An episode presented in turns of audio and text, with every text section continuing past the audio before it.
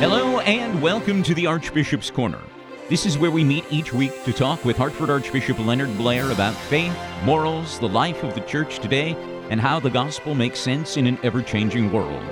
This is where we go to find the answers to our lingering questions about the teachings of the church, living the faith life of a Catholic in contemporary society, and developing a stronger relationship with God. I'm Father John Gatzak with many questions that you and I will ask Archbishop Blair as he responds to what matters to you in the Archbishop's Corner. How far is the East from the West? Further and further by the moment. Travel west, and you can make laps around the globe and never go east. Journey east, and if you desire, maintain an easterly course indefinitely. Now, that's not the case with the other two directions. If you go north or south, you'll eventually reach the North or South Pole and you'll change directions. But East and West have no turning points, and neither does God. His forgiveness is irreversible. He sees your secret deeds and hears your unsaid thoughts the lies, the lusts, the longings. He knows them all. God assessed your life from the first day to the last, from worst moment to best, and made his decision. He wants us to set our lives on the right course, the correct direction, but what direction is the right direction to take? Well, questions come to Archbishop Leonard Blair looking for answers, clarity, and the right direction to take.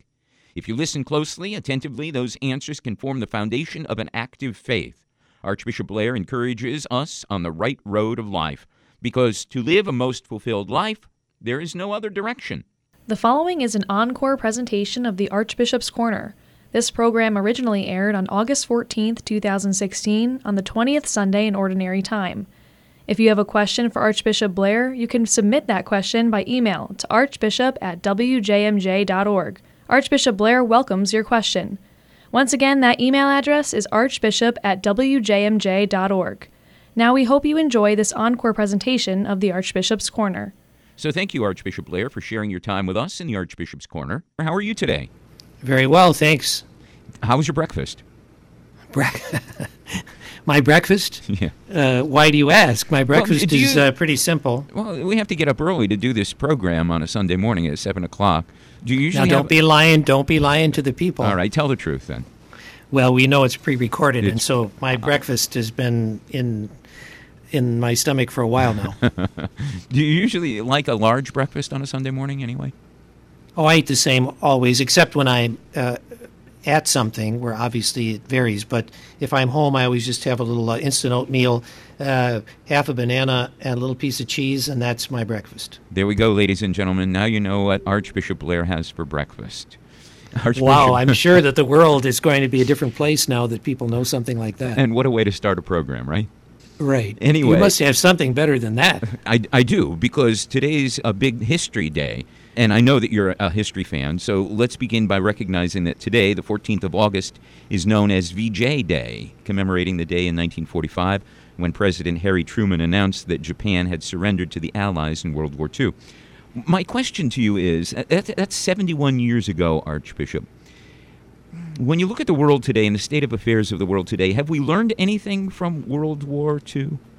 Well, I think every great tragic loss of life and untold suffering that's caused by war and ruination is supposed to teach us a lesson. But the trouble is, after 70 years, and even in the meantime, we still live in a fallen, sinful world, and the causes of conflict and uh, division and war remain. I think World War II made quite an impression, and certainly the use for the first time of the atomic bomb made people realize that the stakes in war were even higher, uh, more massive. Of course, if you're killed in a war, you're killed, whether you're one person or a million. But the point is that the, the massive uh, destructive power of modern weaponry and such made it more important than ever to avoid war. Certainly, for a long time, we have av- avoided a, a war, world war, such as what happened then. But as Pope Francis has said more than once, today we are already in the midst of a third world war that's being fought piecemeal. And by that he means, you know, it's not like uh, the Allies versus the Axis in World War II, but rather it's this violence and um, all the things that we, we see around us happening uh, daily. And so, have we learned something? Well, we, we, we should have learned something, and I think we did. But the question is, how much can people learn to live together in peace? And uh, that will always be problematic in a sinful world. It, it doesn't seem like we have learned to appreciate and, and respect all human life any more now than 71 years ago. I mean, with all the, the terrorism that exists in the world, the violence that exists in, in our world, the, the loss of human life, the destruction, the wanton destruction, especially these bombings that occur in places throughout the world, indiscriminate killing of, of innocent human life. Huh? Well, absolutely. And of course, we have many forms of violence sadly, there even even there's even less respect for human life than there once was uh, in society and in our culture and in our laws. And uh, we all know, uh, you know, the horrific scourge uh, of abortion, for example. Um, I was at the Knights of Columbus Supreme Convention in Toronto recently, and the Supreme Knight Carl Anderson gave a truly impassioned plea uh, for us to be witnesses to the gospel of life and he mentioned that you know the number of abortions in the United States uh, over the years is greater than the total present population of Canada. Uh, so when we talk about wiping out a country, you know, uh, it, it really makes you think. And I just, I, there are many other ways in which life is, is not respected either. The violence on our streets. Mm-hmm. You know, you read about some of our cities where innocent people, even little children, are shot to death just sitting on their front porch. Um, you know, the world's always been uh, a cruel and violent play, place because it's it's a fallen world. But these kinds of things in our society, in particular, and the wanton violence, is really a great sign of disrespect for life. And I sometimes stop and, and try to think and, and rationalize whether or not because the media is so far advanced today, and by that I mean that technologically we can communicate, and the world has become smaller because of instant communication around the world. Do we know about these incidents more often, or has the number of incidents increased? Is it just that we know more about them? Anything that happens around the world, we can instantly know about it? Or have these incidents really increased in number? Well, I think they've increased. Uh, now, tr- it's true that the instant communication, there have always been pockets of grave violence throughout the world, uh, I'm sure. And even in our own country, you know, if you look at history, there have been horrible things that have happened.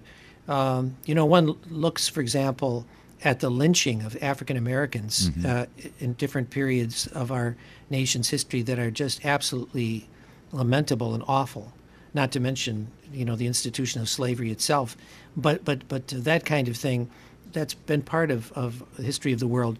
But I do think today that the kind of uh, access to weaponry and such, where, uh, you know, uh, certainly when when we were kids uh, even in the poorer sections of a city like Detroit, where I grew up, people were not just shot randomly on the street all the time because of gang violence and all kinds of things. Um, there, there were the gangs, there was crime, but but it seems like uh, when you read sometimes about how people are just shot for nothing on, the, on a city street in our country, it it it does bespeak a greater disrespect for human life. Well, this whole discussion now brings up another question that we might as well tackle right now, right off the bat, because given all the violence that we have seen of late, both in the United States and abroad, will the Archdiocese of Hartford host any special events in the near future to promote peace? Well, certainly. Um, a couple of things. I mentioned the Supreme uh, Convention of the Knights of Columbus. The Knights have made a very big effort uh, as a fraternal organization to try to stem the violence in the Middle East and the persecution of Christians internationally. Mm-hmm. And so, on that front, we had the, Arch- the, the, Bishop of Aleppo give a talk in New Haven. Uh, you know, and Aleppo is a city in the news constantly for the grievous suffering of the people there in the civil strife. We recently at St. Thomas Seminary here had a professor from Notre Dame give an excellent talk on Islam uh, educating that was very well attended. It was also a fundraiser to help in the Middle East. The church, on many fronts, whether it's Catholic Relief Services or many of the uh, organizations through the Holy See, are very active. But locally, when we talk about peace in our own country and the need for reconciliation and healing, we, we are well aware of the, uh, the Black Lives Matter uh, situation that has elicited such a response from people who are concerned about uh, the use of lethal force by police. But at the same time, we also have the great tragedy uh, also of police being gunned down. Mm. And uh, so our National Conference of Bishops uh, recently announced that we're going to have September 9th, Friday, September 9th, the Feast of St. Peter Claver, as a day of prayer and reflection for, I guess you could say, domestic peace, for understanding, for prayer to resolve these things in a good way. But that same weekend, uh, September 11th, uh, is actually the 15th anniversary of 9 11. The cathedral are going to have a blue mass. I think I spoke about this in a previous you program. You did, you did. Um, and that, that's at 11 uh, o'clock that Sunday, right? Yes. blue mass, it's called, you know, for, for first responders. And those two things are certainly, this year in particular, uh, meant to be uh, seen together. I think they're, they're both uh, very important. And um, anything we, you know, when we try to talk about uh, establishing or creating peace and justice in the world, it always starts in our own corner of it. Uh, we have to be concerned about the larger world, but we also have to be concerned about our own country and our own communities. Now, this day of prayer for peace in our communities that has been uh, spearheaded by the, the, bishops of the United States, will, will this be a particular uh, event that takes place on the 9th of September? It will be. We're still on, uh, you know, this is short notice, uh, but because we're only talking about uh, a month from now or less, really. Mm-hmm. Um, but um, we have yet to receive all the materials that are being prepared, but it will take the form of some prayer uh, service or vigil. Uh, and I will certainly use the occasion to encourage. I already have written a letter to all of our priests, as you know, mm-hmm. Uh, encouraging our prayers and and reflection on what is happening, particularly in our country, with regard to these matters. Um, uh, I've encouraged our priests uh, during the Sundays of Ordinary Time to uh, occasionally use Eucharistic prayer two for reconciliation, which is a beautiful. I mean, it's the Eucharistic prayer, but its theme uh, fits in very perfectly for with what we're we're talking about, and. Um, so there, there will be an, you know, I think it's very important too for our prayers of the faithful at Mass, for the intentions on Sunday, to be attentive to what's going on in the world and to pray for these things. I couldn't now, agree with you more.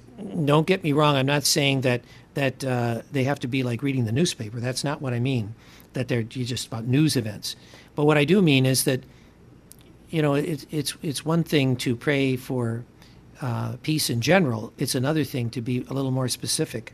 Mm-hmm. Or if there's a great tragedy someplace, to specifically pray for the victims of that particular situation, not just to use a general kind of prayer for everything that could be, is interchangeable on any Sunday. I think we have to be a little bit more attentive to that and, and to to be aware that we have the power of prayer behind us, and we should be praying for these these horrendous situations that transpire, and the people, the victims that are involved in these things, the families that lose loved ones throughout this. Uh, th- that brings us together as a community, not just a community of faith, but the general community at large, to to get to know and to respect one another, I- including respecting our differences. Huh? Absolutely. Well, Archbishop, um, moving on to another topic. Uh, tomorrow, August 15th, is the feast of the Assumption of the Blessed Virgin Mary. Maybe you can uh, take this opportunity to remind us of the meaning of this feast and its significance to all of us. The Assumption is the word used to describe uh, the Church's faith that from the very moment of the end of her earthly life, Mary was taken both body and soul to heaven as the Immaculate Virgin Mother of, of the Mother of God, the Mother of Jesus. The important thing to remember is that where she is gone, we are called to follow. Mm. Uh, that Mary is the Church's first and most perfect member, and she has already been privileged to enter heaven completely. But every time we say the Creed, we say we believe in the resurrection of the body, that in a mysterious way that's beyond our comprehension, at least from the point of view of uh, physical laws of nature, that this body of ours is part of our eternal life. I mean, it's an essential part of who we are, and it will be transformed and glorified just as Christ's body was glorified in the resurrection, and just as Mary was taken up into heaven. And another reflection I would offer is it's interesting to realize that in heaven today, there are two human bodies glorified the body of Christ and the body of his mother, the Blessed Virgin Mary, which means that both the male and the female bodies are in heaven in that way. And I think that's very important for us to, to, to appreciate that too, that God created us as male and female. You know, in eternity, uh, while the uh, sexual expression of our body in a physical way no longer pertains, nevertheless, we don't become some neuter being, mm-hmm. that we, we preserve our identity as a man or as a woman, even in heaven. And this is reflected in the reality of, of uh, what I described about Christ and Mary in heaven now. So I think it's one of the prayers or prefaces that says, Where she, where she has gone, we hope to follow. Uh, that's our great hope that we, if we live a life of faith and we, we are united to Christ, uh, then we will also share his glory as he has uh, shared his glory with his, his mother in heaven. This year, the Feast of the Assumption falls on a Monday, and therefore the obligation to participate in Mass has been removed. I heard one Catholic say to me, You know, Father, it seems like we're getting soft. The Catholic Church is getting soft because there's no more obligation to attend Mass if the holy day of obligation falls on a Monday. You don't think that's true, do you? No, I don't think it's true. And I think uh, one of the things, first of all, is that our Catholic people, many of them don't feel obliged by much even if we said it's a holy day of obligation, the attendance is not what it should be. The other factor is that with the fewer number of priests we have, it does become very uh, difficult sometimes to provide uh, a full range of masses uh, at the same level. And the last thing is that I would hope that uh, every devout Catholic who is able would s- still attend the Mass. Uh, just because they're not obligated to doesn't mean that they shouldn't it's still a solemnity, a great solemnity of the Mother of God. And I would invite everyone to consider going to Mass. And there are many Catholics that have great devotion to the Blessed Virgin Mary, and, and therefore this is a perfect opportunity to celebrate that devotion, celebrate that relationship. Huh? Yes. Archbishop, we've got so many questions that have been submitted by our WJMJ listeners. But before we get to those questions, let's take a look at our gospel for today on this. This is the 20th Sunday in Ordinary Time. After we listen to this gospel as it is dramatically presented, it's from the 12th chapter of Luke's gospel, then we'll ask you for your reflection and, and what you feel that we should be focusing on regarding this gospel. I came to cast fire upon the earth, and would that it were already kindled. I have a baptism to be baptized with, and how I am constrained until it is accomplished. Do you think that I have come to give peace on earth? No, I tell you, but rather division. For henceforth in one house there will be five divided, three against two, and two against three. They will be divided, father against son, and son against father, mother against daughter, and daughter against her mother, mother in law against her daughter in law, and daughter in law against her mother in law. Well, Archbishop, I'm sure that most people can't wait to hear your explanation of this one.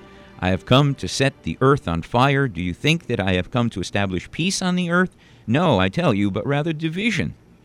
Is this the same Jesus, the Prince of Peace, who said, Peace I leave with you, my peace I give unto you?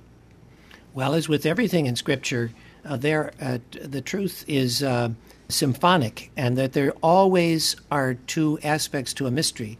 And whenever you lose one aspect, you're, uh, you're, you're in danger of either watering down, distorting the gospel, or you're in danger really of preaching a false gospel. And so it's true. Jesus said the peace that he came to bring is not peace in this world. And, and we were talking earlier in the show about uh, the situation in the world today. Mm. It's very important to remember that Jesus did not come to, to uh, bring an earthly paradise in this world. In the end, when he comes again in glory to judge the living and the dead, and this world ends, then yes, but until the end of time, we live in a sinful, fallen world, and so we should not expect paradise here. And the peace that Jesus brings is not the peace of this world, but it is the peace that comes from faith, from believing. And that's what the radical demand of the gospel is that we've just heard.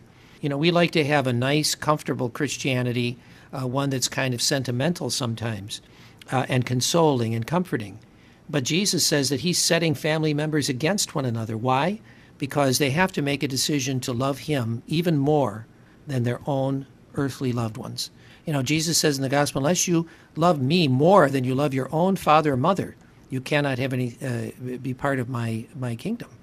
Well, if he were just a human being, this would be outrageous.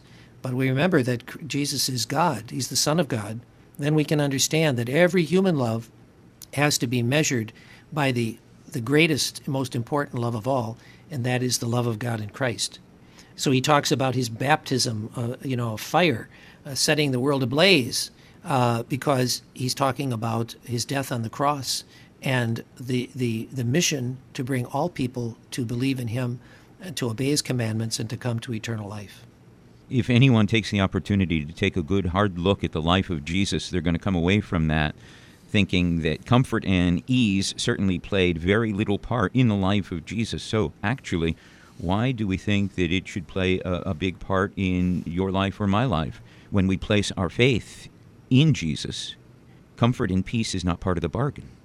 No, and, and, and I mean, the comfort is not just about physical comfort, but it's about the the comfort of um, or the lack of comfort with the things of this world. That is to say, a spirit of detachment. That we realize that what we possess here and everything that we have, even the many good, they're all from God. They're all a gift. They're many good, wonderful, beautiful things. But without God and without being making God first, all these things eventually lose their meaning. They can even betray us, they can lead us astray. They will never bring us uh, complete happiness or peace unless they are first rooted in a right relationship to God. And, the, and then that expresses itself in love of other people and, and the right use of the things of this world. You're listening to an encore presentation of the Archbishop's Corner. This program originally aired on August 14, 2016, on the 20th Sunday in Ordinary Time. If you have a question for Archbishop Blair, you can actually voice your question by calling the Archbishop's hotline at 203 805 5047. Archbishop Blair welcomes your question. Please call 203 805 5047 to voice record your question. Please continue to enjoy this encore presentation of the Archbishop's Corner. And we're in the Archbishop's Corner with Archbishop Blair, the Archbishop of Hartford. Archbishop Mario from Bristol has a question. There was an article in the paper asking the question what's the best part of church?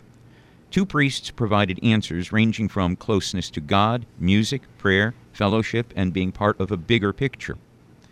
Mario's question to you, Archbishop, is how would you answer that question? What's the best part of church?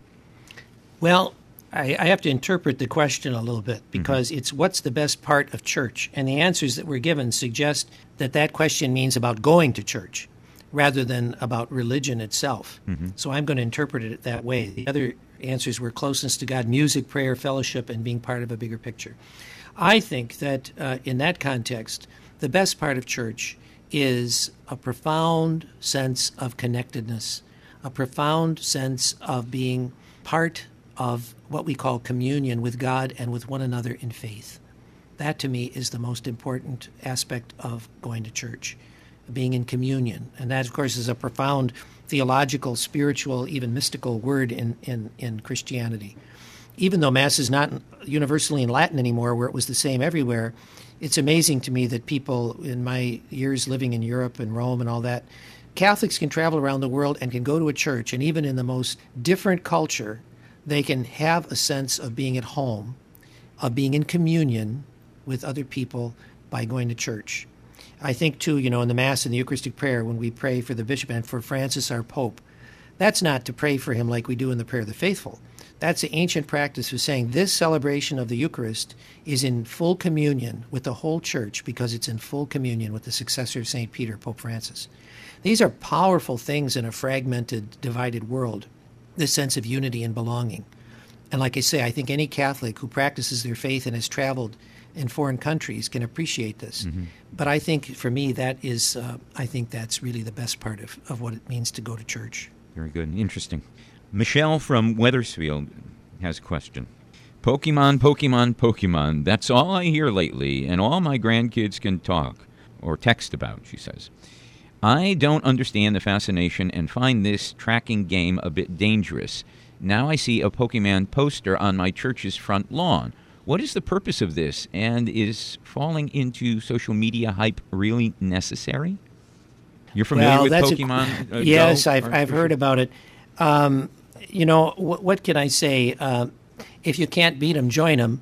Uh, maybe that's partly the answer, but not the full answer. And by that, I simply mean that this this whole phenomenon of these things, uh, which is so appealing to our young people, I mean, there are obviously downsides to these things. I, I'm sure, but on the other hand, there can be some positive things. And I think some of our churches are trying to uh, make use of that. Say, you know, in, in, this day and age, if young people are drawn to come to a church because it's one of these poke stops or whatever uh, that they're supposed to follow through on as part of this game, then why not use it as an occasion to invite?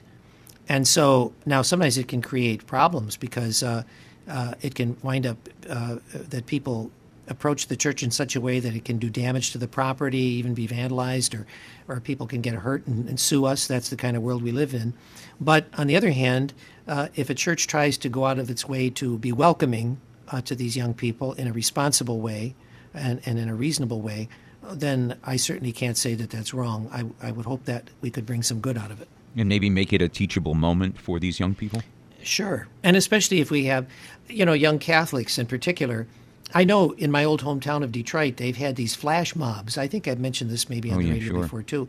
That young people have had a flash mob where they all text one another to all go to a particular church on Sunday, particularly the inner city parishes of Detroit, which are magnificent, beautiful churches, but there are not many people there anymore. And suddenly the priest is uh, inundated, uh, huh? delighted, but also perhaps overwhelmed to find a big congregation of young people at his church.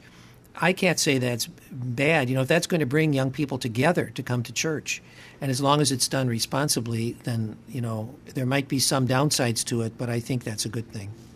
Rose from Rocky Hill says, My grandson is entering sixth grade, and although he was baptized, he has not made any other sacraments.